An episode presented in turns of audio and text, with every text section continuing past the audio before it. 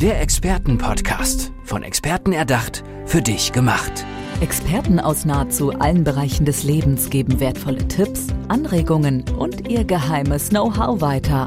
Präzise, klar und direkt anwendbar. Von A wie Affiliate bis Z wie Zeitmanagement. Der Expertenpodcast macht dein Leben leichter. Herzlich willkommen zu einer neuen Ausgabe unseres Expertenpodcasts. Heute freue ich mich auf ähm, Katja Putzenlechner. Hallo Katja. Servus, schön, dass ich da sein darf. Ja, schön, dass du da bist. Freue mich auch. Wir reden in den nächsten Minuten ein bisschen über dich. Äh, erzähl den Hörerinnen und Hörern doch erstmal, wer du so bist, was du machst.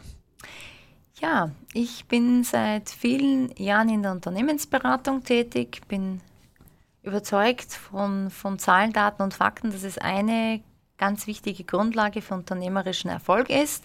Und ich unterstütze Unternehmer im Wesentlichen darin, ihr Unternehmen weiterzuentwickeln, auf ein neues oder nächstes Level zu bringen und vor allem mittel- und langfristig Unternehmenserfolg zu erzeugen. Mhm. Unternehmensberater äh, gibt es ja viele. Was ist so dein, dein Spezialansatz, sag ich mal? Was würdest, wie würdest du das beschreiben? Mein Spezialansatz ist, dass ich der Meinung bin, dass es zwei ganz wesentliche Dinge braucht. Es braucht zum einen wirklich den wirtschaftlichen, den fachlichen, den strategischen Input, wenn ich das mal so bezeichnen darf. Und auf der anderen Seite braucht es aber auch das, was man vielleicht heute so unter dem Titel Mindset oder Einstellung oder auch Spirit mhm ich bin auch immer ganz vorsichtig, wenn ich das Wort der Spiritualität dazu bringe, weil das kriegt vielleicht einen Touch, gewissen oder? Beigeschmack, ja. mit dem der eine oder andere zu Beginn vielleicht nicht so ganz gut umgehen kann. Aber ich denke, dass genau diese zwei Dinge ganz wesentlicher Bestandteil sind. Und meine Aufgabe oder meine Kernkompetenz ist es, diese zwei wesentlichen Bestandteile sinnvoll für ein Unternehmen oder einen Unternehmer zusammenzuführen. Ist da ähm, deiner Meinung nach oft ein Ungleichgewicht da oder dass einige ähm, Führungsetagen das eine gar nicht berücksichtigen, also kein Mindset haben, keine, keine Strategie sozusagen auf dieser Ebene? Ja, ich habe ähm, in den vergangenen Jahren zwei Erfahrungen machen dürfen. Zum einen, wenn ich so an klassisches Business denke, die Banken, die Versicherungen, die Konzerne, die ganz massiv strategiegetrieben sind, wo das Thema Einstellung und Mindset vielleicht mal vorbeigeflogen ist oder vorbeigeschwebt ist, wo man aber noch ganz viele Berührungsängste dazu hat. Das ist die eine Seite. Das heißt, die sind sehr strategielastig. Und dann auf der anderen Seite, wenn man sich dieses neue Business anschaut, das zurzeit in dieser Online-Welt mhm. entstanden mhm, ist oder entsteht. Ne? Mhm. Startups, wenn ich mir viele Unternehmer anschaue, die im Online-Bereich ihre Coaching-Dienstleistungen anbieten, da habe ich das Gefühl, dass es fast ausschließlich um Mindset geht. Da kann man auch, wenn man ein bisschen tiefer recherchiert, sehen, da gibt es halt Leute, die den Standpunkt vertreten, es ist nur mehr 3% Strategie. Und ich will ja nicht sagen, dass das an irgendeiner Stelle auch nicht mal ein richtiger Ansatz sein kann. Aber mit einem Business und 3% Strategie zu starten, sehe ich ein bisschen anders, ja, um es mal so zu formulieren. Ist ein bisschen wenig. Genau, genau. ähm, woher kommen diese Berührungsängste, von denen du gesprochen hast, was das Mindset angeht bei einigen? Ähm, ich denke, dass es eben, es war auch der Grund, warum ich das Wort Spiritualität sehr vorsichtig angesprochen habe. Wenn man so an diese ESO-Welle denkt, da sind ja ganz viele Beigeschmäcker dabei. Und ich will das in keinem Fall jetzt schlecht tun. Da gibt es ganz tolle Koryphäen und Größen. Aber ich kann mir schon vorstellen, dass, dass dieses Gefühl dieser Weichheit, dieses, dieses Nachgeben, dieses Vertrauens, ähm, dass das durchaus in einem Konflikt mit den harten Werten oder mit den Zahlen, Daten und Fakten steht. Und dass man sich da einfach versucht, zu sehr abzugrenzen und das nicht mit zu integrieren. Mhm. Ähm, woher kommst du, sage ich mal? Du bist wahrscheinlich noch nicht, nicht immer schon äh, Unternehmensberaterin gewesen, oder? Hm, nein, das natürlich jetzt nicht. Also klar, Schülerin und so weiter. Das ja. ja. Aber ich bin relativ früh in die Bankenwelt eingestiegen, ähm, habe auch schon zu Schulzeiten und das ist mir irgendwie geblieben, so, dieses, so dieses Gefühl oder diese Leidenschaft für die Zahlen gehabt. Mhm. Habe dann über meinen ersten Job in einer großen Bank auch die IT-Welt kennengelernt und bin dann über, über ganz große IT-Projekte, die ich auch jetzt fachlich leiten und führen durfte, ähm, in die Situation gekommen, wo ich mir gedacht habe, das gefällt mir, dieses Zahlen und Analytische mit IT zu verbinden äh, und habe mich dann relativ früh auch selbstständig gemacht, weil ich gesehen habe, da hat man doch andere Möglichkeiten und kann sich das Umfeld vielleicht ein bisschen individueller gestalten. Zahlen sind ja jetzt nicht jedermanns Sache. ne? Merkst du das äh, öfter, wenn du in Unternehmen gehst? Ja, durchaus. Und, und es geht ja auch jetzt natürlich um Zahlen, aber die Frage ist auch immer, was kann ich ableiten? Wie kann ich heute Zahlen modifizieren oder gestalten, äh, dass es eben entsprechend auch fürs Unternehmen jetzt Sinn gibt? Mhm. Und, und welche Erkenntnisse kann ich auch aus diesen Zahlen gewinnen? Und Zahlen ist ja nicht nur die reine äh, der Gewinn, der Gewinn sozusagen. Ne? Es Nein. spielt viel mehr noch eine Rolle. Genau, genau, genau. Wer kommt zu dir? Sind das dann Unternehmen, die schon in Schieflage geraten sind? Einige, die das verhindern wollen? Also ich sag mal, zu mir kommen sowohl als auch und ja, ich würde gerne mit dem Zweiteren, was du gesagt hast, aufgreifen. Es kommen natürlich auch ganz viele, die sich am Anfang damit nicht so beschäftigt haben, wo es dann vielleicht schon, ich sag mal, ein bisschen auf dem absteigenden Ast ist. Da ist es natürlich doch etwas anstrengender oder schwieriger oder man sagt herausfordernder, das wieder gleich zu ziehen.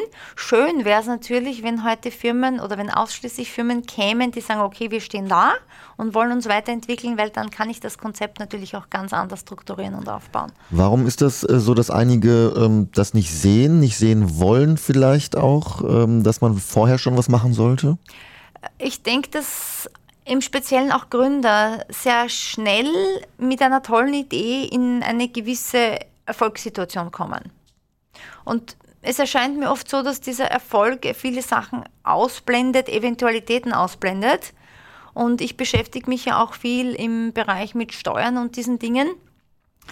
Der Klassiker ist dann am Anfang, dass das Geschäft stark nach oben geht. Dann hat man im ersten Jahr tolles Ergebnis, im zweiten, im dritten wo dann so Institutionen wie Finanzamt zum Beispiel auf einen aufmerksam werden, wo Nachzahlungen beginnen, ist es dann oft so, dass die Umsätze stagnieren oder im schlechtesten Fall sogar ein bisschen rückläufig sind. Dann kommen im Finanzamt Sozialversicherung und das ist dann sehr oft der Punkt, wo diese Firmen in Schieflage kommen, weil eben zu Beginn in der ersten Euphorie, und die ist ja grundsätzlich etwas Gutes und Wichtiges, die Planung dahinter ein bisschen zu kurz gekommen ist. Mhm. Das sieht man jetzt wahrscheinlich auch ähm, in der Corona-Krise, oder? Dass da ähm, doch einige Unternehmen auf Sicht gefahren sind. Ähm, erzähl mal so ein bisschen aus deinen Erfahrungen.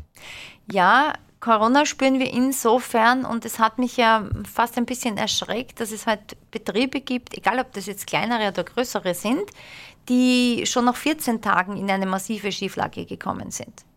Und ich kann mir schon vorstellen, wenn ich in einer Branche tätig bin, wo ich fast ausschließlich im Offline-Bereich arbeite, wo ich mit Menschen persönlich im Eins zu eins zu tun habe, dass mir die Maßnahmen, die wir da jetzt erfüllen, natürlich zu schaffen machen, keine Frage. Aber wie bin ich aufgestellt in meiner Planung? Äh, wenn ich schon so nach kurzer Zeit völlig den Boden unter den Füßen verliere. Mhm. Gib uns vielleicht mal einen Einblick in deine Arbeit, wenn ein Unternehmen jetzt auf dich zukommt und sagt, hilf uns bitte, ähm, auch vielleicht einen Strategiewechsel sich zu überlegen. Wie gehst du davor? Ähm, mir ist ganz wichtig, dass ich mal, bevor wir starten, einfach ein, ein, ein ganz gutes Gefühl kriege, worum geht es da. Das ist jetzt zum einen die inhaltliche Komponente. Ich möchte auch, ich sage immer so, die Personen insofern ein bisschen spüren, ihre Einstellungen, ihre Werte, ihre, ihre Ziele. Und wenn wir dann starten, ist es ganz wichtig, eine Strategie zu finden. Und wenn ich sage Strategie finden, äh, kommt es für mich ganz darauf an, dass die Strategie mit dem Unternehmen korrespondiert und dass sich das Unternehmen oder die Mitarbeiter, die ja dann in weiterer Folge die Strategie praktizieren, auch damit wohlfühlen.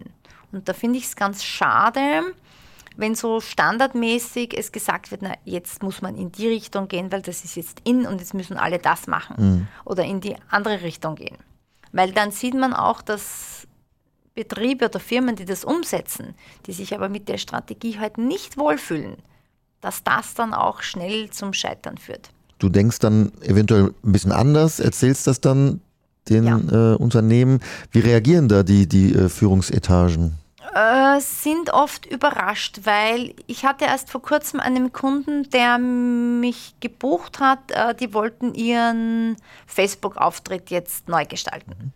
Und wir haben dann so gesprochen und Facebook lebt ja von der Interaktion und von Kommunikation und von sich zeigen.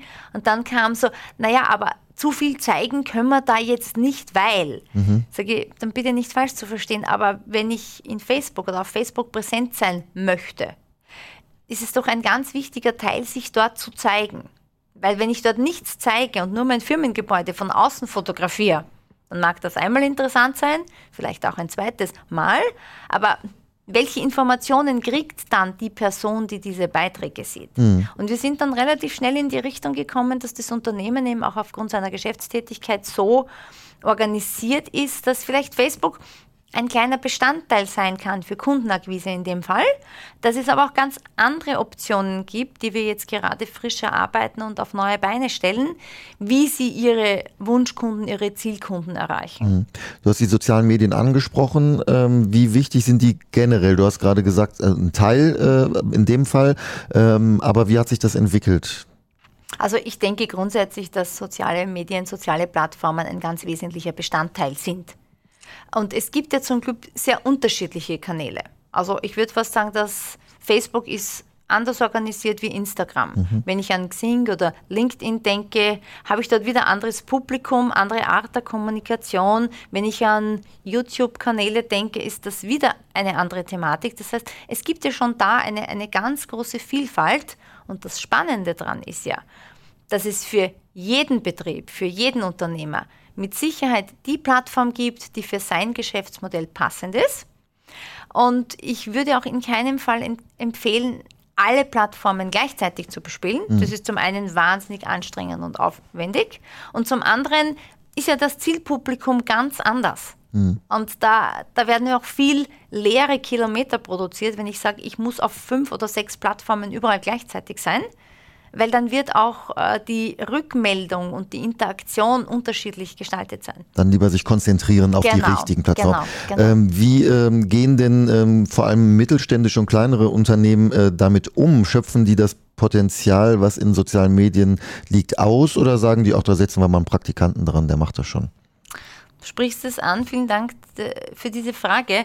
Das ist etwas, wo aus meiner Sicht noch ganz viel Potenzial ist. Hm ich würde sagen, wir sind jetzt an der Position oder an der Stelle, wo, wo Klein- und Mittelbetriebe wissen oder kennen, dass es diese Plattformen gibt. Wobei es gibt auch Firmen, die damit noch gar nichts mhm, zu tun gehabt okay. haben. Aber äh, der Durchschnitt kennt die Plattformen, hat natürlich die Bestrebung und das Interesse, sich dort zu platzieren. Ja, das ist ein toller Ansatz. Da werden auch dann Facebook-Seiten angelegt und gestartet.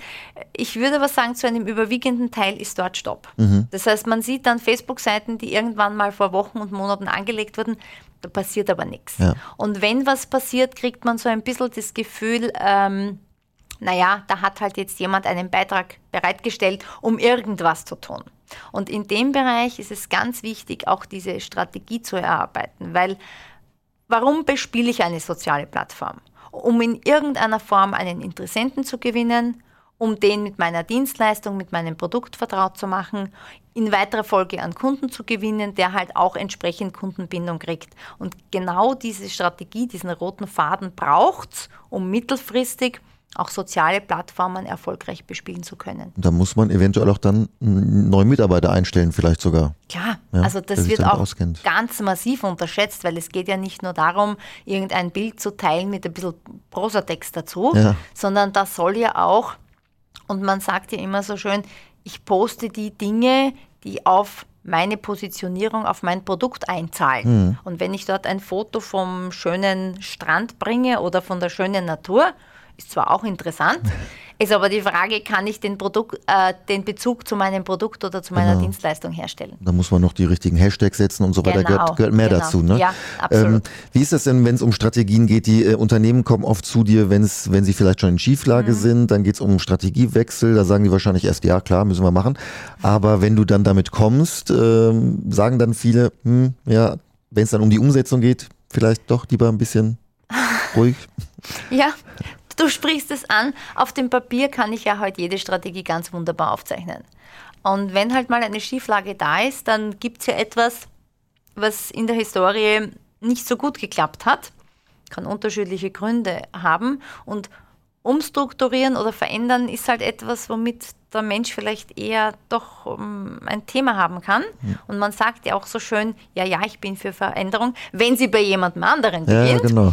Äh, aus dem Grund, und ich war ja auch ganz lange Zeit in großen Projekten, im Projektmanagement, das Wichtige bei all diesen Strategiethemen ist auch, dass die Mitarbeiter integriert sind. Mhm. Sprich, die Personen, die sie in weiterer Folge tragen sollen, die sie in sich verinnerlichen sollen, die daran glauben und dies auch umsetzen sollen. Mhm. Und aus dem Grund ist mir in all diesen Strategieprojekten ganz wichtig, dass natürlich ein Entscheidungsträger, ein Kompetenzträger drinnen ist, keine Frage, aber dass auch gleichzeitig die Mitarbeiter entsprechend vertreten sind, mhm. weil es gibt nichts Erfolgreicheres für ein, für ein Projekt, wenn die Personen, die es umsetzen, auch die sind, die die Inhalte unterstützen und ja, entscheiden. Und dafür brennen auch, ne? Genau. Äh, wo äh, kommt denn die meiste Skepsis, äh, würdest du sagen, von den Mitarbeitern, von der Führungsetage oder so von den mittleren Führungsetagen? Also die Führungsetage ist ja grundsätzlich für alles offen, was Ergebnis bringt. Mhm. In welcher Form auch immer. Was das Ergebnis verbessert, die Kultur verbessert, das Klima verbessert. Ähm, die mittleren Etagen sind schon ein bisschen skeptisch, weil die natürlich immer Angst haben. Angst, da könnte sich an ihrem Job was verändern, vielleicht braucht man sie nicht mehr, vielleicht sind sie zu sehr mit anderen Aufgaben dann betraut, die ihnen gar nicht so entsprechen. Also ich glaube auch gerade bei diesen, bei diesen Umstrukturierungsthemen und Projekten ist es ganz wichtig, auch den Mitarbeitern zu vertrauen oder ihnen auch das Gefühl zu geben, da kannst du jetzt vertrauen, da passiert dir nichts, du hast deine Expertise, die kann man im Idealfall sogar noch viel optimaler einsetzen. Mhm. Über soziale Medien haben wir gerade gesprochen. Ähm, Digitalisierung an sich ist mhm. natürlich ein großes Feld. Wie sind da die Unternehmen aufgestellt aus deiner Sicht? Ähm, auch noch mit viel Luft nach oben. Und das Schöne, also ich, ich sage jetzt so schwierig oder so herausfordernd diese Corona-Zeit jetzt ist, so viel Potenzial und Möglichkeiten bieten sich natürlich auf der anderen Seite. Mhm. Man muss, und, ne? Man muss jetzt. Genau, genau. Und es gibt ganz viele Unternehmen, die schon ganz lang liebäugeln mit, äh, wir stellen jetzt dort ein bisschen mehr um auf IT und wir machen da noch etwas.